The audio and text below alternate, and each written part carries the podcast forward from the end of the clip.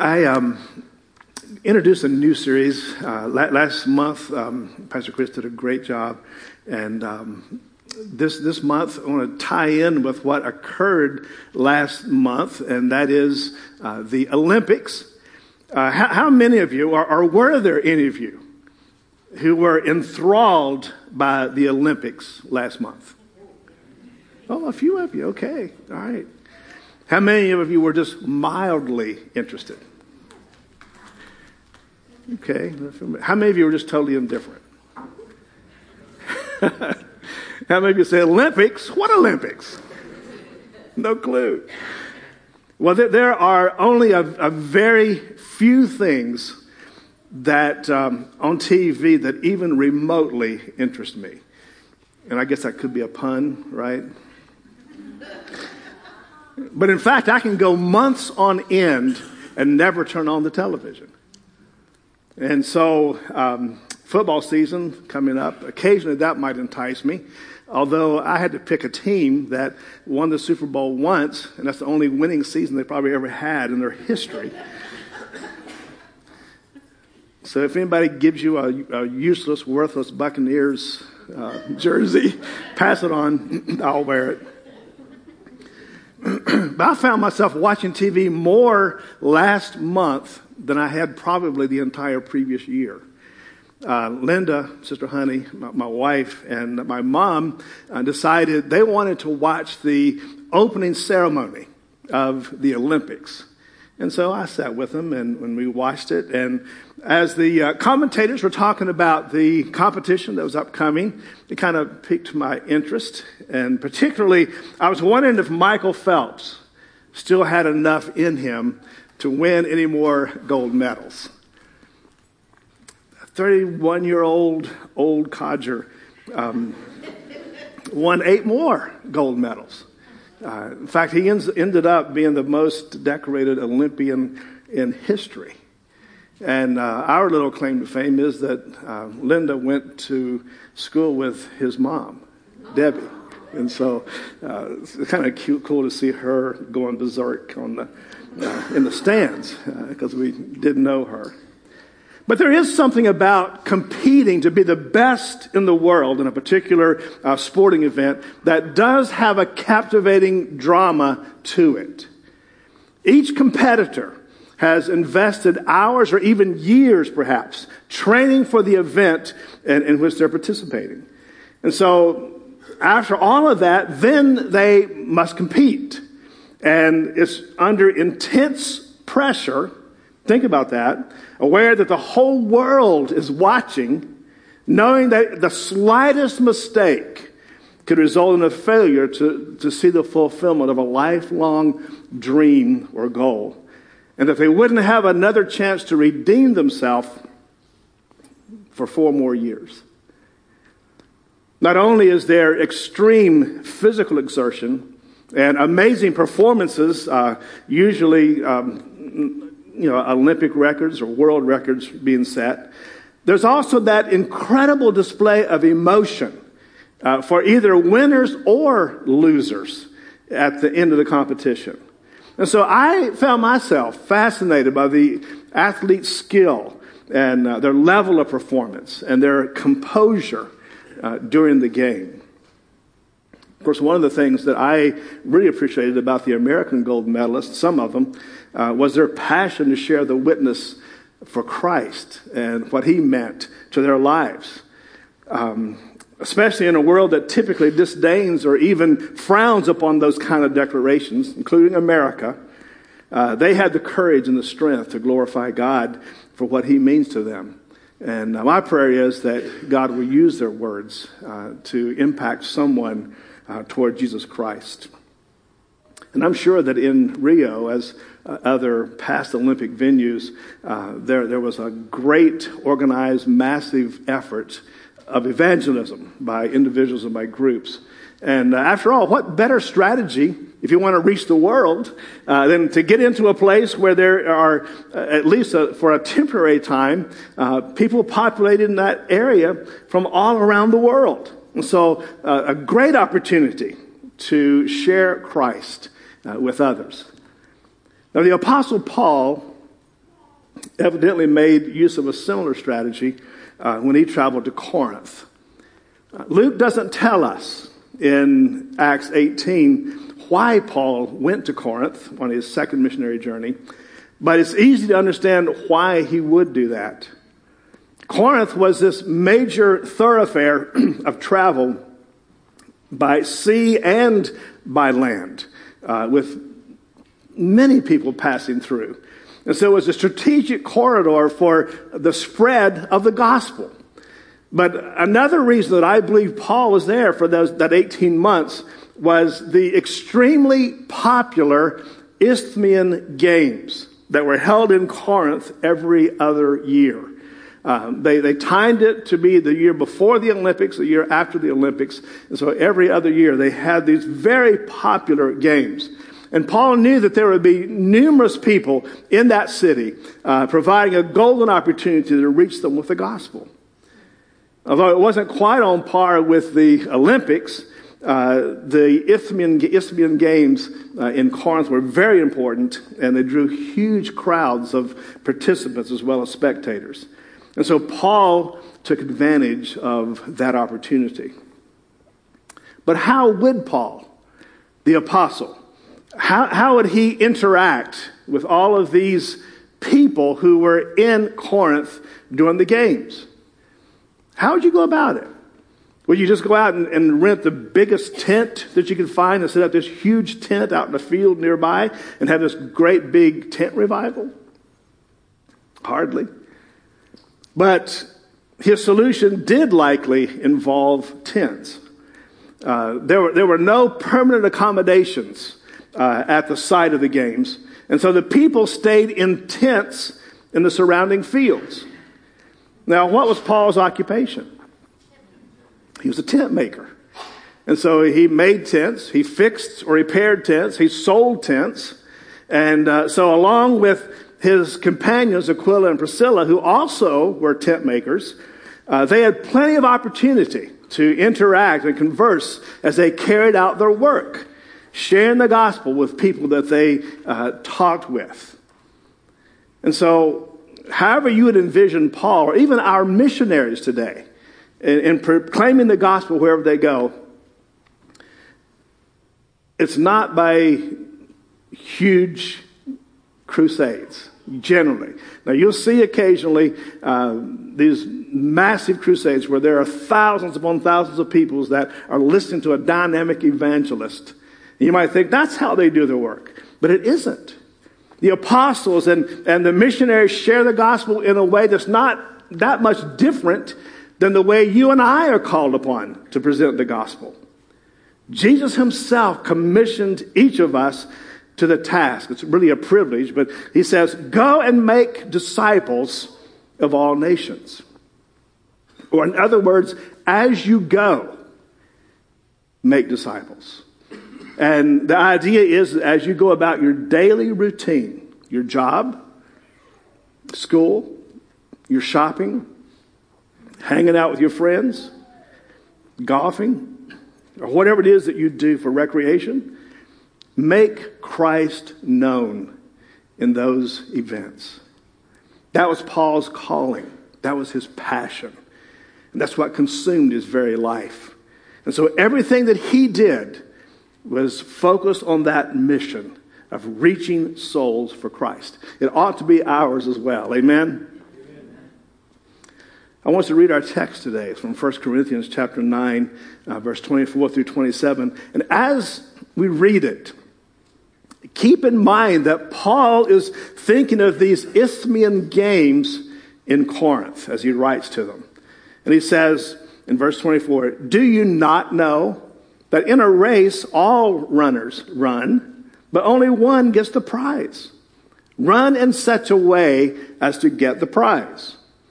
Everyone who competes in the games goes into strict training. They do it to get a crown that will not last but we do it to get a crown that will last forever. Therefore, I do not run like someone running aimlessly. I do not fight like a boxer beating the air. No, I strike a blow to my body and I make it my slave, so that after I have preached to others, I myself will not be disqualified for the prize. You know what Paul did with the games, which is kind of what Jesus did with uh, everything else in life, was to see these games in relation to God and the Christian life. And so as he is watching these games occur, he's thinking, man, that, you know, if a Christian would put everything into their, their life for Christ that these athletes put into these games, we'd have revival. And so he, his, his thoughts began to go. And so he begins to teach these Corinthians and other Christians to transpose what they saw in the Olympics and those Isthmian games into a different setting.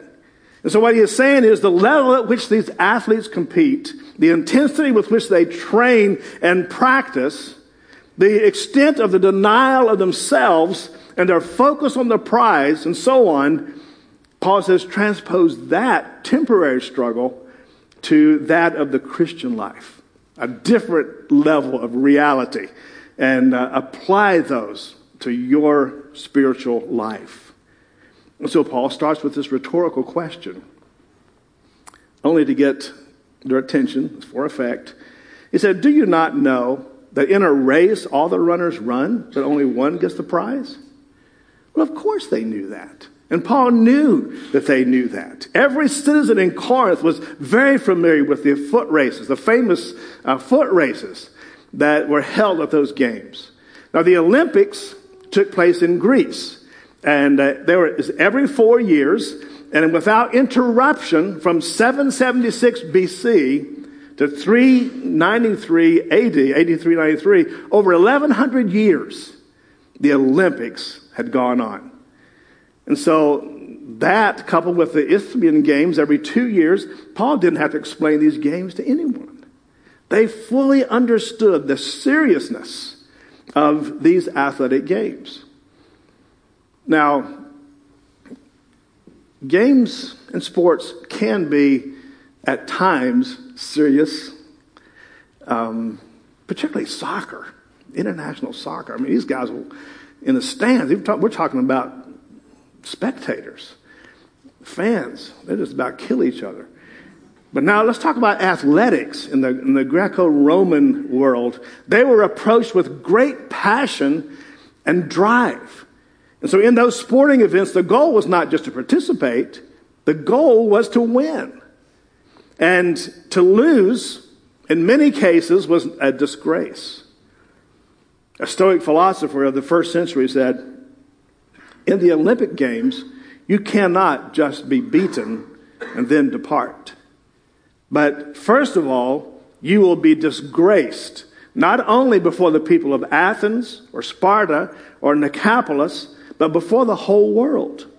In the second place, if you withdraw without sufficient reason, you will be whipped. And this whipping comes after your training, which involves thirst and broiling heat and swallowing handfuls of sand. It's not going to be any of this, you know, Paul is saying in the Olympics, it's not going to be any of this no más. You know, I, I quit. I give up. It's not a viable option unless you're beat half to death by your opponent. Philo, a, a Jewish philosopher who was a contemporary of Jesus in the early church, wrote, I know wrestlers and Pancratius, which is a deadly martial art form, who often persevere out of love for honor and zeal for victory to the point of death. When their bodies are giving up and they keep drawing breath and struggling on spirit alone. A spirit which they have accustomed to reject fear scornfully. Among these competitors, death for the sake of an olive or celery crown is glorious. It's interesting that the Greek word used to describe an athletic contest or a struggle is agon, A G O N. Is there any word in our English language that sounds like it might come from that word? Agony. The word Paul used in verse 25 to describe the spirit of a person who competes in the games is the word agonizomai. And so it carries the idea here that the goal can only be reached with the full expenditure of all our energies. A passionate struggle, a constantly renewed concentration of forces on the attainment of the goal. And so Paul charges the believer to run their spiritual race with the same seriousness and effort. Run in such a way as to get the prize. And then Paul reminds them everyone who competes or agonizes in the games goes into strict training. Verse 25. The next verse. Therefore, I do not run like a man running aimlessly. I do not fight like a man beating the air. So Paul refers specifically, first off, to these, this foot race, which is probably one of the most famous events in the games, and then to another popular event, which was boxing and or pancre, uh, pancratia, whatever you call it. It's, it's a different word for me to pronounce. Go into training. How many of you know, I didn't see anyone at the uh, Rio Olympics you know, Olympic medals don't go to overweight businessmen who puff around the exercise track. These are guys, you know, not an ounce of fat on most of them. Someone offered this comment the only exercise some Christians get is jumping to conclusions, running down their friends, sidestepping responsibility, and pushing their luck. That's not the kind of strict training that Paul is talking about. Actually, in some of the events of the games, insufficient training or self discipline or self control could easily result in one's death, particularly in pancration and boxing. Now, pancration, let me talk about that for a second. There's a lot of information uh, about the Olympic Games. Uh, it was an ancient form of today's mixed martial arts fighting, only without the rules and without protections afforded to today's athletes. There were no weight divisions, none. No time limits. So there were not five, three, three five minute rounds or however long, 12 three minute rounds, none of that. So depending on the luck of the draw or the bad luck of the draw, a man of small stature could end up fighting a giant of a man. There were, there were a couple of age groups, two men and boys. They like to do things in two. There are actually two rules no eye gouging or biting. Everything else was permitted.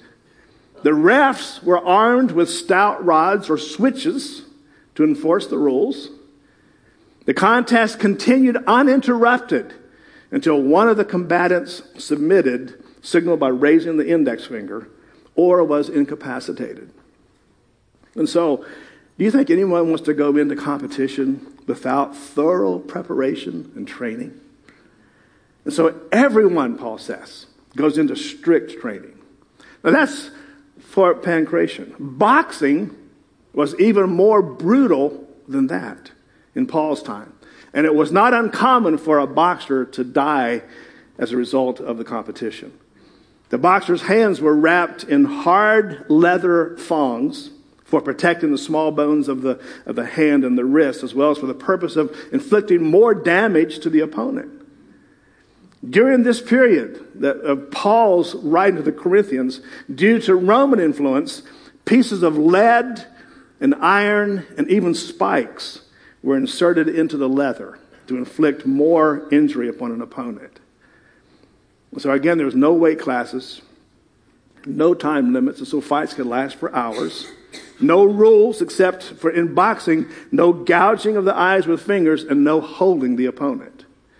And so if an opponent was knocked down, the boxer could pounce on him and continue to pummel him without conscience, without consequence. There was no standing eight count. And so if a competitor engaged in both boxing and uh, pancration, he would try to arrange it so he could do the pancration first So that when he went into, into um, or actually, yeah, so, so when he, he fought uh, in, in, his face wouldn't be such a bloody, disfigured mess, uh, mangled from the boxing. And so boxing was a more grueling sport. So when Paul states that everyone strictly trained, his readers understood perfectly what Paul was saying. It's obvious that if a man's going to fight, he wouldn't fight as one beating the air.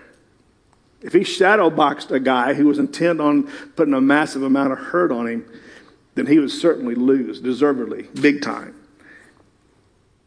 He wouldn't even train without contact. He would make sure that he sparred someone and landed some punches so, so that he had his body hardened and, and ready for the, to the fight.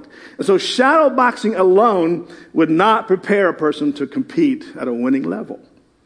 And then Paul says in the same way, you don't run aimlessly. In the games, everyone competed in a stadium. And so there was a, starting point marked by a square pillar and then the ending point, at the opposite end, uh, was the goal, another uh, place where the judge sat and held the prize. And so the eyes of the competitors, particularly in the, the shorter race, uh, rem- the eyes of the competitors remain fixed on the judge and the end of the race. Kind of reminds us of the writer of Hebrews who says, Let us run with perseverance the race marked out for us. Let us fix our eyes on Jesus the author and finisher, perfecter of our faith. So, preparation to win the race required that training be intense and focused. Just like boxing, the Christian life can be serious and brutal. Jesus never promised that if you follow him, life would be easy and free of difficulty. Life with or without Jesus, goes on. And it brings its share of struggles and challenges. The only difference is that with Christ, we have one who walks with us and one who encourages and empowers us to triumph uh, through those brutal times. Jesus said, In the world you will have tribulation, but be of good cheer. I've overcome the world. So Jesus says, Follow me. Life will be tough but your prize will be worth it all in the end. So we need to exercise, exercise ourselves and train ourselves so that we can compete so as to win. No pain, no gain. Five years ago, I did the through hike of the Appalachian Trail. The, one of the mantras on the trail is no rain, no pain, no Maine. And it's very true. No pain, no gain. But if you know pain, then there's great gain. Nowhere in the text does Paul instruct us as believers to just sit and soak up sermons. Christianity is not a spectator sport. Just put everything into the effort. That's why I love our church. I love the multitude of volunteers and workers that we have at our church. I love that.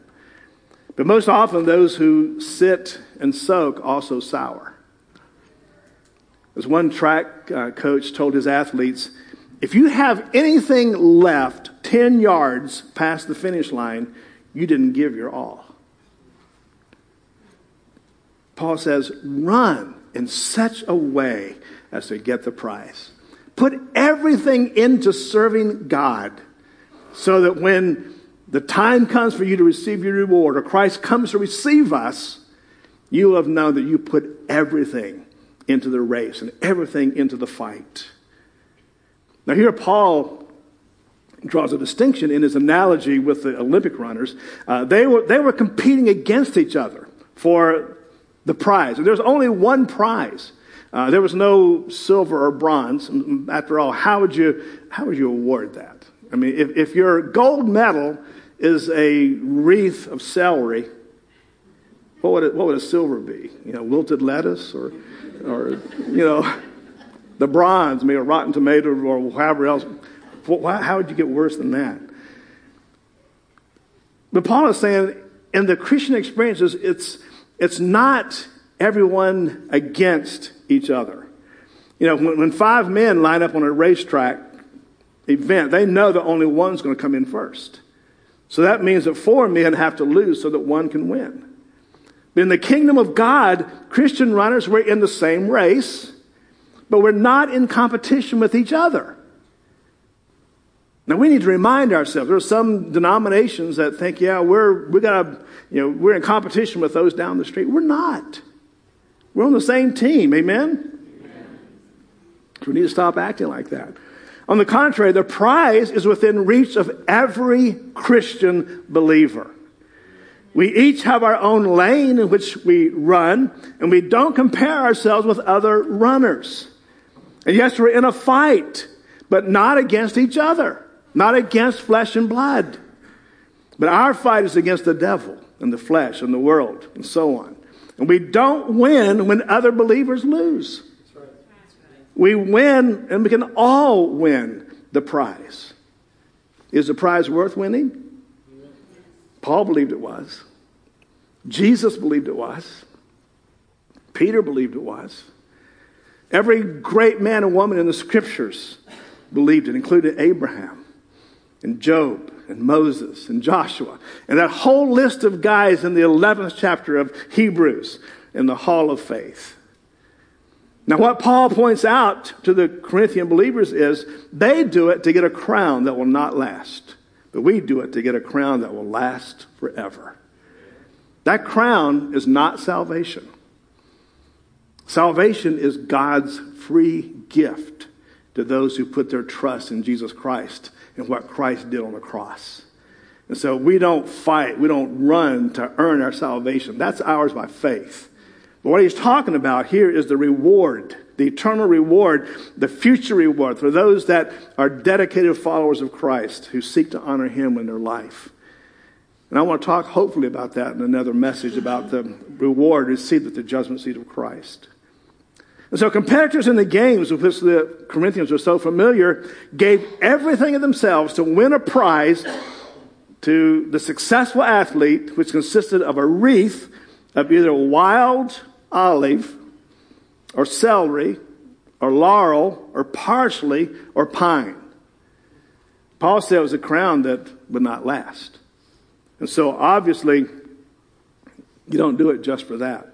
Olympians today compete for gold medals. The ones presented last month in Rio were valued at $601 each. Now, if the value of the gold medal was the only motivation, it sure wouldn't be worth the four years of intense training and struggle put in to win it, would it?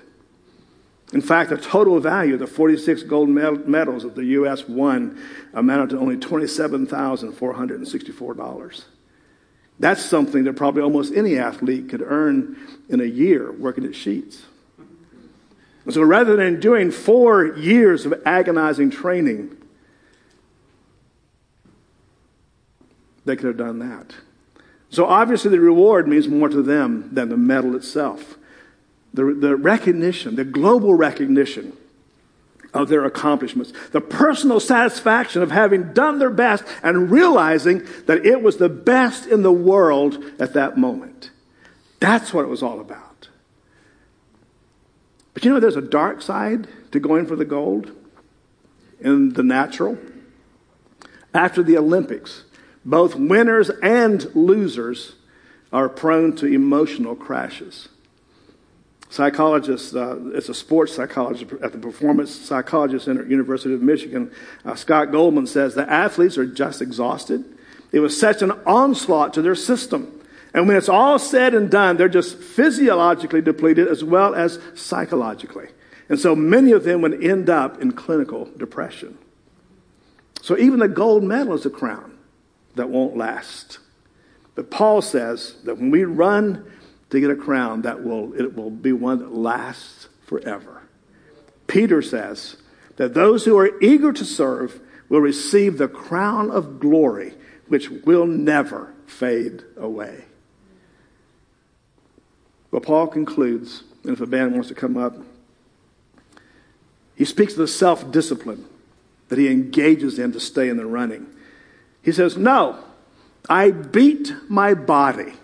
Now, literally, that means I hit myself under the eye. Now, generally, that's a knockout punch. And so, literally, it's hit myself under the eye. Figuratively, it's knocking out the bodily impulses that keep me from doing what God wants me to do, which for him was winning souls. So he says, I beat my body and make it my slave. Spirit empowered self denial. Let me ask you today are you a slave to your body? Does your body, the flesh, give the orders? Or do you make it your slave? I beat my body. I make it my slave so that after I have preached to others, I myself will not be disqualified for the prize. A disqualified believer might be put on the shelf, no longer usable by the Lord, in addition to suffering loss of eternal reward. What does faithful running look like? Who are those who run in such a way as that they might win? I believe it's followers of Christ who finish their lives still growing, still serving. I believe it's husbands and wives who stay faithful to each other till death do us part. I believe it's young people who stay sexually pure until marriage, in spite of strong peer pressure. I believe it's church members who weather the rough storms of life and yet remain joyful and loving and faithful. Maybe you're thinking, yeah, I'm not running very well. In fact, I'm hardly in the race at all. What do you do? You recommit. You get back into it. Many of you have seen the movie Chariots of Fire?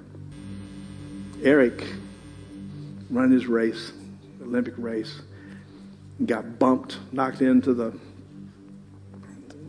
off the track, jumps up, and he sees them going down the track. He gets back into the race, and he says, "I'm going to not only catch up to them, I'm going to win." And he did. He redoubled his efforts. And if that's you, if you're out of the race, get back in it. Recommit. Say, I'm going, I'm going to win. I'm going to win. Remaining faithful to the finish is what true winning is all about. And so we're not judged but just by how we start. We're judged by how we finish. And so run to win. Run to win. Go for the gold. Amen. Amen. Let's stand together today. Praise you, Jesus. Father, we thank you today for the privilege it is to serve you. I thank you for Paul's insights, Lord, on how we should conduct ourselves in the, in the race that we find ourselves in. There are times that we get weary and get tired, and, and um, we just need to remember, Lord, that that's what the Christian life is all about. We're engaged in this contest, in this, in this struggle. And God, you've promised victory to us if we will trust you and, and let you strengthen us by the power of your Spirit. We do have a crown that will never fade away that's reserved for those who faithfully serve you. Thank you for that, Father. And I pray you'll encourage us to go all the way through and be victorious in our walk with you. We ask this in Christ's name. Amen. Amen. In a few moments, we are going to serve communion. Before we do, I want to just take a moment and I'd like for you just to look at your own life for a minute. And some of you might be saying, you know, Pastor, I'm not even sure that I'm in the run, that I'm in the race. I'm not even sure that I'm competing. But there are certain things that every athlete had to do to compete in those games. One was he had to show a birth certificate to show where he was born. Secondly, he had to swear that he had practiced and trained at least 10 months just prior to the games. And thirdly, he had to affirm that he had trained according to the rules and that he would compete according to the rules. Those three things. And so, if you're not born again, if you're not a child of God, if you've never accepted Jesus Christ to be your Lord and Savior, you're not in the running. You're not even in the game yet. So I urge you today, if you're not sure that you're ready to meet Christ, you're not sure that you have that, you're a child of God by faith through Christ and what He's done for you on the cross, then I urge you this morning to commit your life to Jesus. Get into the race. Get into the run. It's the most important thing you'll ever experience in life. And I urge you to do that today. And then train. You know, come to come, be in church. Uh, get, try to get in connect groups. But at least daily read the Word of God and spend time in prayer before Him. And run according to the rules. The rules are in that, that book, the Word of God. Those are the rules. And so let's get into that. Father, I pray for those this morning who perhaps have never entered the race. Would you just speak to their heart right now? Help them, oh God, to acknowledge that their need is of you and ask you, Lord Jesus, who died on the cross, taking our sin upon yourself and paying that penalty in full, which was death. Help them, oh God, to put a confidence and trust in what you did for them on the cross to bring salvation from their sin. That you'll forgive, that you'll cleanse them, that you'll remove guilt and condemnation and transform their lives to make them yours. In the precious name of Jesus, we pray. Help them, oh God, to confess their sin to you and to confess their faith in you today. In Jesus' name we pray. Amen. You can do that right now, and I hope you did as I prayed that this morning. Invite Christ into your life.